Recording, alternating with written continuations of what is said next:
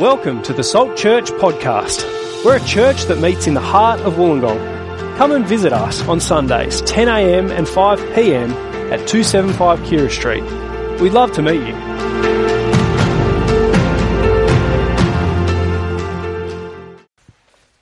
Good morning, everyone. Great to be with you this morning. Uh, Matthew's Gospel. Let me, um, let me pray for us as we begin this morning. Our great Heavenly Father, we, we thank you that you are a God who speaks. Uh, we do have this incredible privilege this morning of listening to your word, listening to you speak to us personally, uh, to us as a church. Uh, Lord, please now do your work by your Spirit to change us, to challenge us. Uh, help us uh, as we listen and take it on. Help me to speak faithfully, truthfully, graciously. We pray it for Jesus' sake. Amen. Well, how are you going with uh, Matthew's Gospel? We've been going a number of weeks now. Uh, we're, we're, going week by week along Matthew's biography. Uh, here's what I'm hearing from people uh, this is incredibly challenging.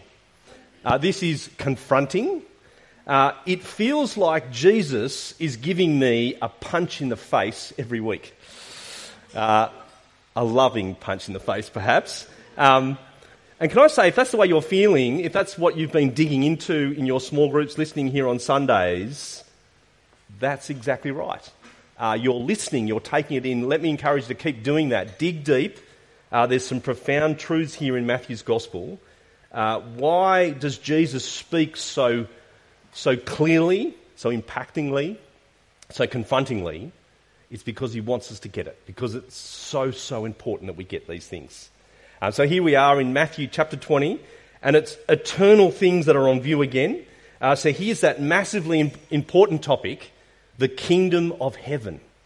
Uh, God's people, who enters, who doesn't enter, how you enter, how you'll never enter. Uh, really, really important for each and every one of us.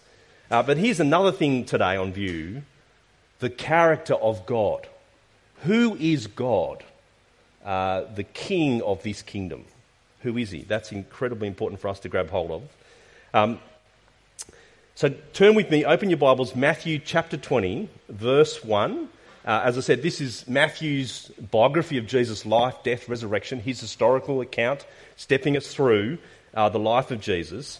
Uh, we're in that section of Matthew's Gospel where we're considering the kingdom of heaven. Jesus keeps t- telling us this is what it's like, uh, the kingdom of heaven. Uh, if you were with us last week, we uh, heard from Jesus a conversation with a young rich man uh, who could not enter the kingdom of heaven. Uh, Jesus says actually it's impossible for people, for, for men and women to enter the kingdom of heaven, but what's impossible for you is possible for me. And uh, last week, did you notice it ended with these ominous words from Jesus? Look at verse 30, chapter 19. But many who are first will be last, and many who are last will be first. Uh, that is, those in this life who you think surely they are first. They are the great ones. Uh, they are the entitled, the rich, whatever category you want to put on it, the religiously successful. Uh, in the next, they are the last. Uh, and those who you're tempted to look down upon, that those in this life who look like the last, the poor, the humble, uh, the broken, the, the sinners, the tax collectors, the prostitutes, the outsiders, they could never come in.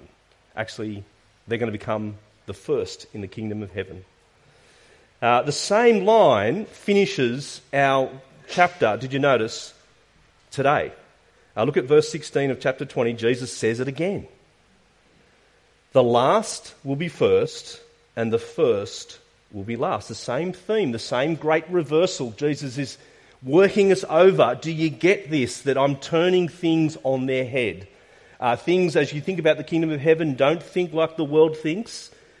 Let me tell you what it's like. It's, it's, it's very, very different. Here's what it's like in the kingdom of heaven. Things are going to be turned upside down.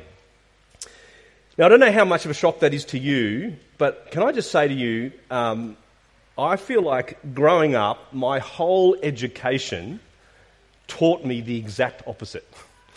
I feel like the schools that I went to, Um, you know how schools have the insignia, the, the, and have some kind of Latin word underneath, and no one knows what that means? And I don't know what that means in my school either. Um, but I feel like the, the, the logo there, the, the insignia, the, the motto of my school was the first shall be first, and the last shall be last. Try to be first. I think that was the, that was the vibe I picked up. Um, I went to a boys' school in year seven. There was 219 boys in my year. For every subject, we got ranked out of 219. Now, I don't think that happens anymore. I think uh, for the youth who are amongst us, I think you need to ask your teacher, you need to press a little bit harder to what rank did I get, where did I come in the year. But can you imagine that for every single subject, here's your mark and here's your rank, uh, can you imagine? Someone got 1 slash 219. Someone got 219 slash 219. You're either filled with pride or you're crushed with defeat. I don't know what they were thinking uh, at the time. But, you know, my year six teacher went a bit further than that. Um, I learnt since, uh, I think it was through college, one of my lecturers told me that when you're marking assignments, you, you put them in categories. Uh, so that's an A, you, you read through them.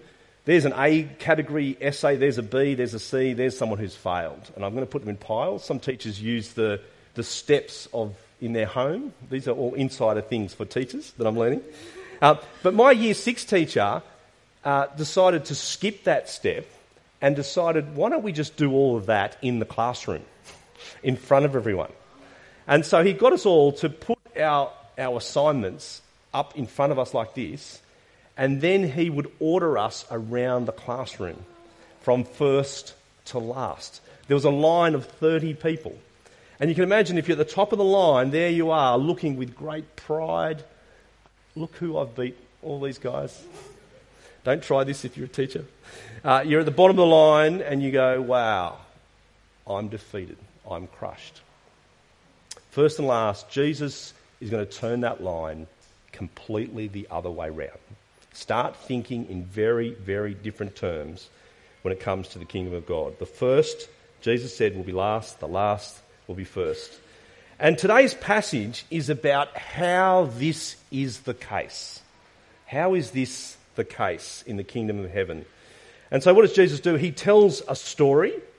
Uh, it's a made up story, it's a parable, it's, it's an illustration. Um, so follow it with me. Let's, let's have a look at the details of this story. Uh, then we'll think about what's the point that Jesus is making, and then we'll apply it to us and to our world. So that's where we're heading. So, chapter 20, verse 1, look at the details and, li- and listen out for the way Jesus tells the story. For the kingdom of heaven is like a lando- landowner who went out early in the morning to hire workers for his vineyard. Now, if you're an Old Testament reader, if you're familiar with the, the Old Testament of the Bible, vineyard says God's people. That's the way God described his flock, his nation, his people. Uh, Jesus is using that same image of vineyard to talk to us to redefine what does it mean to be in the people of God, the vineyard, uh, the kingdom of heaven. And verse 2 the landowner agreed to pay them a denarius for the day and sent them into his vineyard. Now, denarius is, uh, in those days, it was equivalent to a day's wages. Um, so, whatever you think a day's wages is, uh, minimum wage, I think it's around Australia, $200, uh, $250, something like that, a fair, reasonable wage for the day uh, he gives them. But notice what happens, verse 3 about nine in the morning, so several hours later, he went out and he sees others standing in the marketplace doing nothing. And he told them, You also go and work in my vineyard, and I will pay you whatever is right. And so they went. Uh, and notice that this happens three more times. So it happens, the landowner goes out again at 12 noon, the landowner goes out again at 3 o'clock, and then he goes out again at 5 o'clock. He finds people standing around doing nothing. What are you doing? Come into my vineyard. I've got work for you to do. Um, and so everyone understand the story? You, some have worked all day, uh, some have worked only half a day. Uh, the last group have only worked one hour. And then the clincher comes in verse 8. When evening came, the owner of the vineyard said to his foreman, Call the workers and pay them their wages. Now, listen to this, really important. Beginning with the last ones hired and going on to the first. So, notice, let's pay the ones who came last, who got employed at five o'clock, before we dish out the wages for those who were there right from early in the morning. So, verse 9 the workers were, who were hired about five in the afternoon came and each received a denarius. So, everyone sees the guys that got paid. Um, everyone knows what those guys who came late got paid. Uh, and they're probably thinking to themselves, wow, they got a denarius. They got a whole day's wages and they came at five o'clock. Imagine what we will get. Yeah? Verse 10 So when those came who were hired first, they expected to receive more. But each of them also received a denarius. When they received it, what happened? They began to grumble against the landowner. And here's the complaint, verse 12. They say, Those who were hired last worked only one hour, and you have made them equal to us, who have borne the burden of the work and the heat of the day. Uh, it's very, very clear, isn't it? They think it's unfair and the landowner gets that, that, that they're complaining, and he speaks into that with an answer, verse 13. But he answered them, I'm not being unfair to you. I'm not being unfair to you, friend. Didn't you agree to work for a denarius? Take your pay and go. I want to give the one who was hired last the same as I gave you. Don't I have the right to do what I want with my own money? Or are you envious because I am generous? And then Jesus says, So the last will be first, and the first will be last. There's the details of the story. Powerful story, isn't it? If you think into it, and we're going to do that. Uh, generous landowner, no, no question, he's a generous landowner, but the workers have complained. Uh, it wasn't fair. Uh, someone got paid the same as me. I worked all day. Um, and the landowner realises there's, there's, there's grumbling happening here, there's a complaint, there's an issue of fairness here, and so he speaks directly to that. Now, we'll come to, we'll come to fairness in a, in a minute, but what do you notice about this story? What do you think Jesus is telling us about the kingdom of heaven? I want to give you, I want to give you four things that really hit me in the face as I, as I read this. Uh, let me give you the first one. Here is a landowner who is very, very keen to invite people into his vineyard, yeah? Uh, did you notice that as we went through the story? Uh, verse 1, he went out early in the morning. Who was out there? Who can I invite in? Verse 3, about 9, he went out again to find more people. Verse 5, about noon, he goes out again, and so on. Here is a landowner that all day invites people in to be part of his work, his vineyard, the kingdom of heaven. In fact, right up until the last hour, it seems as late as it can possibly be, here is the landowner who says, What are you doing? Come in. I want you to be part of this. And it's a very simple but very profound truth about God, isn't it? Because the kingdom of heaven is like this landowner. God is very, very keen for people to come into his kingdom. God is very keen for people to come into his kingdom. God is always inviting people, and that's his, that's his direction. That's the kind of God he is. Since the beginning of creation, he's always invited people in to be part of his community with him. That's his heart. That's his direction. It was true for Israel. Uh, it's true in Jesus' time. It's true for us in the church right up to the end of people's lives, God keeps inviting people in. Right up to the end of time, to Jesus' returns, God will keep inviting people in. I wonder today, if you're not in the kingdom of God, if you're not sure about that, is God inviting you today? Here's another opportunity. Uh, God wants you to come in. Uh, let me encourage you don't despise that invitation, don't waste that opportunity, don't presume you'll get another opportunity. Find out what does it mean to come into the kingdom of God. Talk to someone today. God wants you to come into the kingdom. God is so kind. He just keeps, keeps inviting. That's his heart.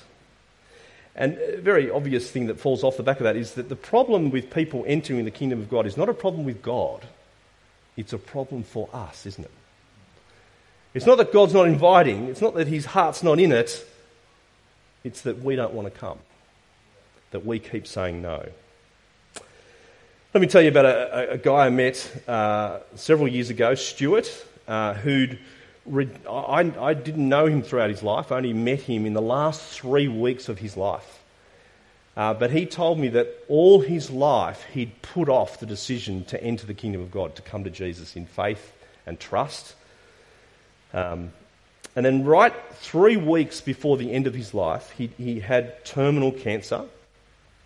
Uh, we got a phone call from his wife, and his wife, who's not a follower of Jesus, uh, says to our, someone at our church, I don't know who to talk to. Uh, my, my husband, I don't know how long he's got to live, but he keeps saying to me, I need to sort out my relationship with Jesus. Um, can someone help him? Um, and so, so, you know, I went to his bedside, I, I spoke to him about Jesus. He, he knew some things about Jesus. He knew about the kindness, the love, the forgiveness of Jesus. He knew that Jesus said he was Lord. And there he was three weeks before he died, and he became a Christian. He, became, he came into the kingdom of God. There, there is the kindness of God. I mean, that, for so many people, that's not the case, isn't it? They get so good at saying no that on that last moment, they just keep saying no. But God in His kindness invited him, and God in His kindness helped him to see, I need to trust Jesus. I need to come into the kingdom of heaven. And that's, that's just the nature of God. He loves to see people come in he keeps inviting. Second thing I noticed is notice the landowner invites people in to be what? To be workers in the vineyard, yeah? Uh, to be active in the vineyard. Uh, there, there they are standing around doing nothing. We're not told whether they're lazy or what they're, what they're up to. But God says, Come and do something in my kingdom.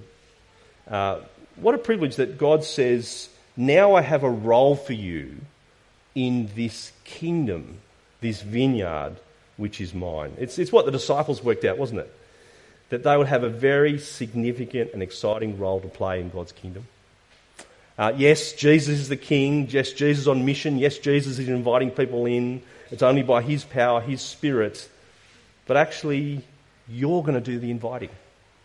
You're going to help this kingdom grow. What an awesome privilege that you have to invite people into the most important thing in all the world, the kingdom of heaven. How awesome it is that you will get to participate in growing this kingdom in maturity, in love, in number. What an awesome privilege. You were standing on the outside. God invited you in. Now you're part of something incredibly significant. We're workers in the kingdom. Third thing, notice this story speaks to fairness and generosity. There's something going on here, isn't it? In the back of your head, is this fair? Uh, what, what happens here? Is this right, what the landowner has done here? And, and there's that complaint about the landowner's fairness, isn't there? It, it, it's drawn out, as we saw, by the fact that the, the guys who came late get paid first so that everyone sees look how generous God has been to these guys. But then it evokes, it stirs up the sense of hang on a minute, have I been treated unfairly? I feel cheated. Think about those two ideas with me for a moment fairness and generosity. I want to suggest to you that they're two separate ideas, two separate categories. Uh, so, as you think about generosity, I don't think you can measure that by the criteria of fairness. That's a different category. Uh, generosity is actually about going beyond being fair, isn't it? Uh, it's doing more than fair. Uh, once it's the case for the landowner, isn't it? Once he is he's fair, But then he goes over and beyond and shows great generosity, uh, which triggers the problem for some of fairness, but it doesn't need to because they're two separate things fairness and generosity. Uh, two different categories. Uh, let me give you a quick illustration. Imagine trying to teach a child about colours. I don't know whether you've tried to do this. Um, how do you teach children about colours? Uh, you put up uh, yellow. There is yellow. Uh, look at that. That is yellow. And they ask you, is yellow big? And you say, no, it's not big, it's yellow. Uh, it's not big or small, it's, it's just yellow. Uh, maybe more helpfully, you say to the child, it's not yellow. Look, look, it's different to red and blue and black. It's a colour. It's a different category to big, small. There's big, small. We can talk about that. And we can talk about colours. They're two separate things. And I think that's what we need to think about as we think about generosity and fairness, two different categories. Um, so you can speak about what is fair, what is just, what is right. Uh, if you like, in wages, what is lawful, what is minimum wage. Uh, then you can start to talk about are you being fair or unfair? And then you can talk about being generous, going over and above, giving more, and, and as you talk about that, have that conversation, that's not about fair or unfair. That's more about how generous are you going to be? How generous has someone been to you? That's a different conversation, that's a different category. Now, when you understand these categories, you realise the worker's complaint is actually not about fairness at all in the end. It's actually about self interest. They're actually more concerned about themselves. The, the landowner nails it in verse 15. Look at it with me. The second bit. Are you envious because I am generous? It's the landowner saying, What's going on for you, worker? Why are you so cranky? are you envious because I've been generous? I think the implication is absolutely you are. You are cranky because I've been generous to others. The real issue that's going on for you is envy in your heart. Uh, you got what is fair, and so did they. Uh, it's just that they got more than fairness, they got extra generosity. And so the issue is not about fairness in the end, even though you've couched it in that way and you've talked about equality. Nobody's been treated unfairly. But what's going on for you is jealousy and envy. Can you see what the landowner's done? The landowner has exposed the heart of the worker, yeah? Exposed what, what's really going on for them in their heart. Um, they agreed to pay to be paid a denarius for their day's work. Uh, they weren't ripped off, but they're jealous that others got shown great generosity. And so you could say the, as they raise the issue of fairness, it's a smokescreen for envy, for jealousy. And in fairness, to use that word, um, wouldn't we react in the same way? Do you know your own heart? You don't look down upon these. You, you go, oh, I think I might say the same thing. It's only a couple of weeks ago I was talking to a mate who um, owns a small business uh, has a handful of employees, and he said to me he couldn't believe at the end of last year he gave out bonuses to all his employees. And um, what is a bonus? A bonus is something over and beyond, isn't it? It's, it's the boss being generous. Uh, it's, the, it's the boss sharing around the good spoils, if you like. It's not about minimum wage or what your contract says. There's nothing in your contract about bonuses. This is over and above. Uh, and one of his employees, uh, she got her bonus and it was thousands of dollars. And she was excited. She was pleased. She was like, wow, I wasn't expecting this. This is amazing. Until, what do you think happened next? She was the bookkeeper and she knew what everyone else got in the company.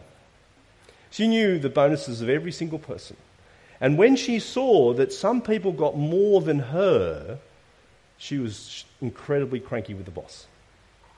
Uh, she raised a complaint. Uh, it really revealed something within her. And Jesus is doing something profound here, isn't it? He's giving us an insight into God, the landowner, incredibly generous, exceedingly generous. But he's also confronting us as the worker. He's also saying something profound about human nature, isn't he? Uh, in, insight into who we are, that there's a problem within our hearts. So here's the question Am I able to rejoice in generosity when it's given to another person and not to me? Am I able to rejoice in generosity when I see it given to someone else, not to me? Isn't it so true that we're like that first worker? We haven't been treated unfairly, but we struggle when someone else is treated with such generosity. Uh, we're meant to see how good and generous this landowner is, and we're meant to see actually that's me, and I have a problem.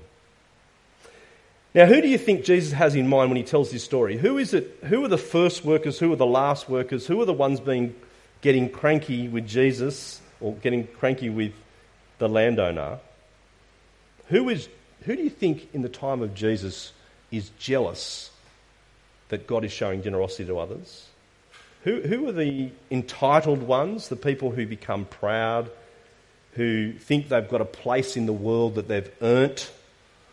Um, who are the ones who diminish God's great generosity?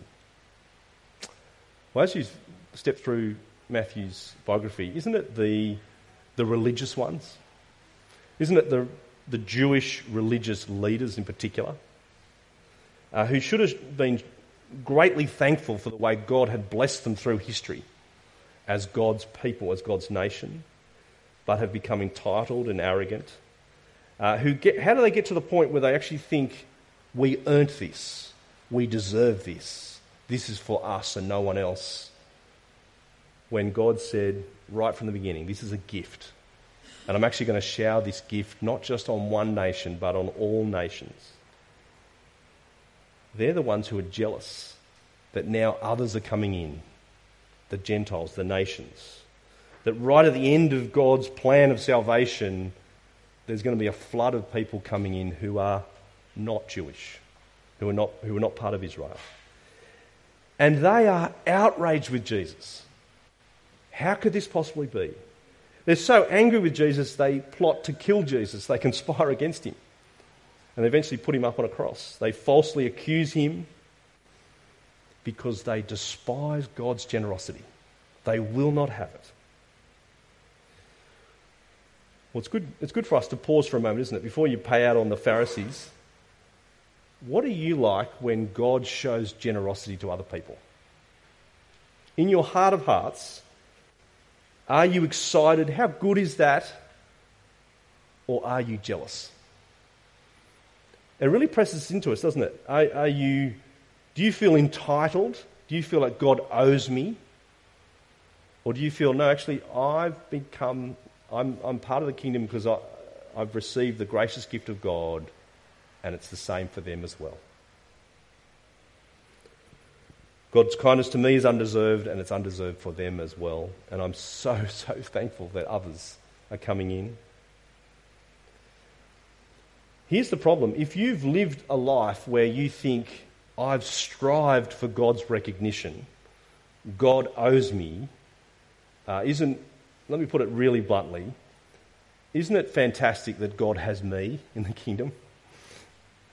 Then you will despise God's generosity towards other people.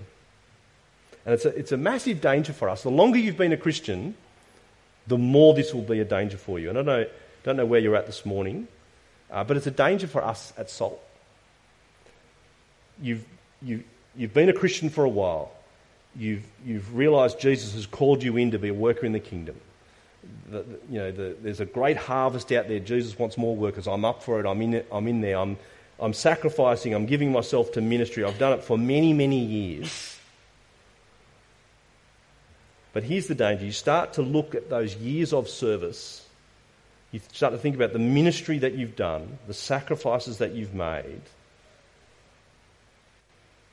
and you start thinking that somehow you were worthy uh, to be, be in the kingdom of God, that you deserve to be given more, that you've actually been hard done by. And you look down upon someone who has wasted their life and then finally come to Jesus, who's made poor decisions, and you haven't realised they come on the same equal footing of grace and kindness from God as you came and still stand. Massive danger for us.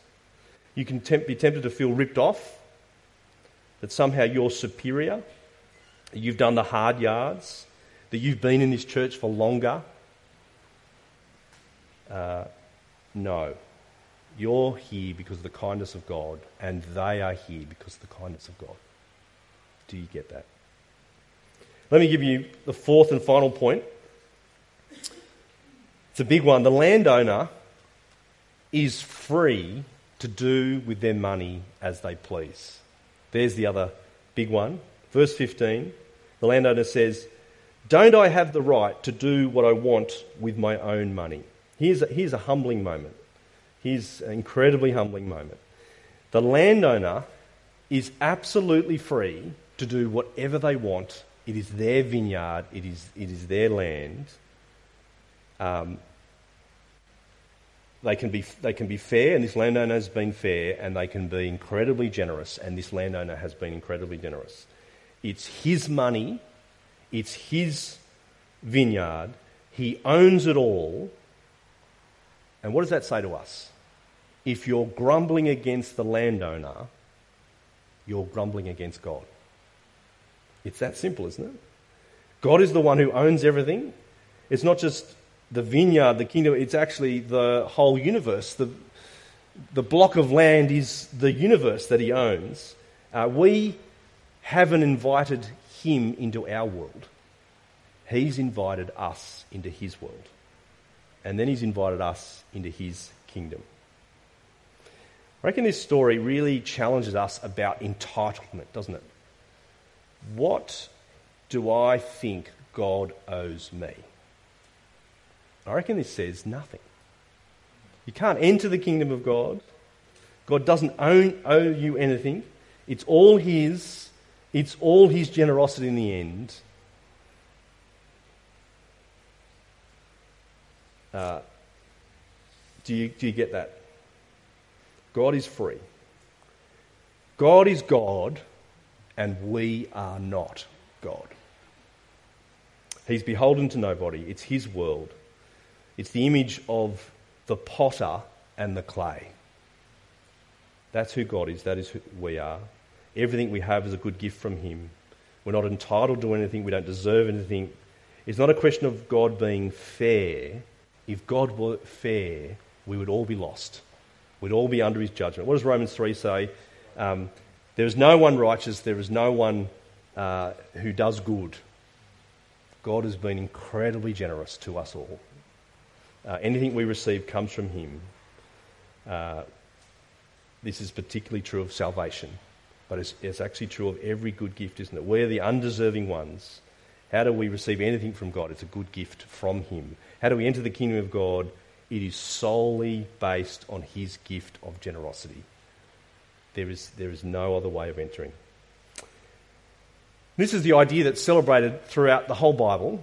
Uh, but let me point to you a couple of verses that you to, want to press into yourself. Uh, Ephesians chapter 1 says God predestined us for adoption to sonship through Jesus Christ to the praise of his glorious grace, which he has freely given us in the Son in whom he loves. Uh, it all comes from God. It's all his free flowing grace and generosity that we are in the kingdom, that we've been adopted, that we've been predestined. Uh, Ephesians chapter 2 says, We by nature are objects of wrath that's where we're heading.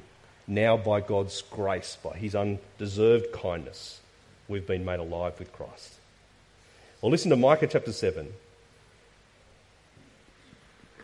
It says, Who is a God like you, who pardons sin and forgives the transgression of the remnant of his inheritance. You do not stay angry forever, but delight to show mercy. I reckon there's a, there's a real hard edge to this story this morning. When you think you deserve more from God, uh, when you think you've been hard done by, remember you are not the landowner. You are not God. And God is free to do as he pleases. It's the answer that Job gets, isn't it? In his suffering, he pushes back to God uh, respectfully. He wants answers, and God doesn't actually give him an answer. What does God say to him? Here's something crucial that you must get right. He says to him, Brace yourself like a man. Job 38. I will question you, and you shall answer me. Where were you when I laid the earth's foundation? I'm not answerable to you. I don't owe you an answer. And yet, I'm going to be incredibly generous to you. God is free. He does as he pleases. Uh, he doesn't owe anyone an answer. We are answerable to him. And yet, he's exceedingly kind uh, in letting us come into his kingdom and live in his world. Massive passage, isn't it? He's the God, the landowner, who is loves to invite people, invite workers into his vineyard. He loves to save, loves to see people come into the kingdom of heaven, loves to forgive, loves to show mercy, loves to shower gifts on people uh, within the kingdom. He's exceedingly generous. And I want to ask you this morning as you sit with that, how do you respond to that? I want you to think about that this morning. Here's four possible responses for you briefly uh, thanks and joy. Are you thankful? Are you joyful? That because of Jesus' death, because of the kindness of God, you are in the kingdom of heaven. That's the place you want to land, isn't it? God doesn't owe us. Uh, we're not entitled to be in the kingdom, but He, in His kindness, has made it possible. Be filled with thankfulness and joy. You haven't earned it. So be thankful, be joyful. I reckon it's also a rebuke, though, isn't it? It's a rebuke if you think that you deserve it more than other people. It's a real test of that, isn't it, of our hearts. Uh, it's right that we pour ourselves out in humble service towards God, uh, but we don't do it for recognition, we don't do it for praise. We do it in joyful response to God. We don't deserve God's kindness. We're not entitled to more uh, in the kingdom because of what we've done. That this rebukes us. I reckon there's also a warning here too. Be prepared that people will be cranky with God because of his generosity. Uh, people will not like that God is exceedingly generous that God doesn't choose the way the world chooses, that God doesn't line people up in the first to the last. He actually flips that line. Uh, be prepared that some proud people will hate God's generosity. There's a warning here. But lastly, let me leave you with this one uh, hope. I reckon this gives us amazing hope uh, as you think about God wanting to see people saved, as God sending out the invitations, are there not people who you've prayed for, you long for to enter the kingdom of heaven? Um, keep praying, keep sharing Jesus. Right up to the 11th hour, God is interested, God is got his heart towards showing generosity for people to enter the kingdom of God. Uh, God will shower his generosity on the most unlikely person. Be prepared for that. Keep praying towards that. Keep sharing Jesus so that that might happen. Let me pray for us. Heavenly Father, uh, we're, we're so struck by who you are, the greatness of your character. You are the, the fair and just God, but you are the God who is exceedingly generous. You are the God who loves to invite people in. You're the God who's made it possible by the death of Jesus, by your sheer kindness to forgive us, to save us, that we might enter the kingdom of heaven. You have a place for us, a job for us in this kingdom that you've created. Father, please keep humbling us uh, as we live in your kingdom, as we work in your kingdom, as we invite others into this magnificent kingdom. And we pray it for Jesus' sake. Amen.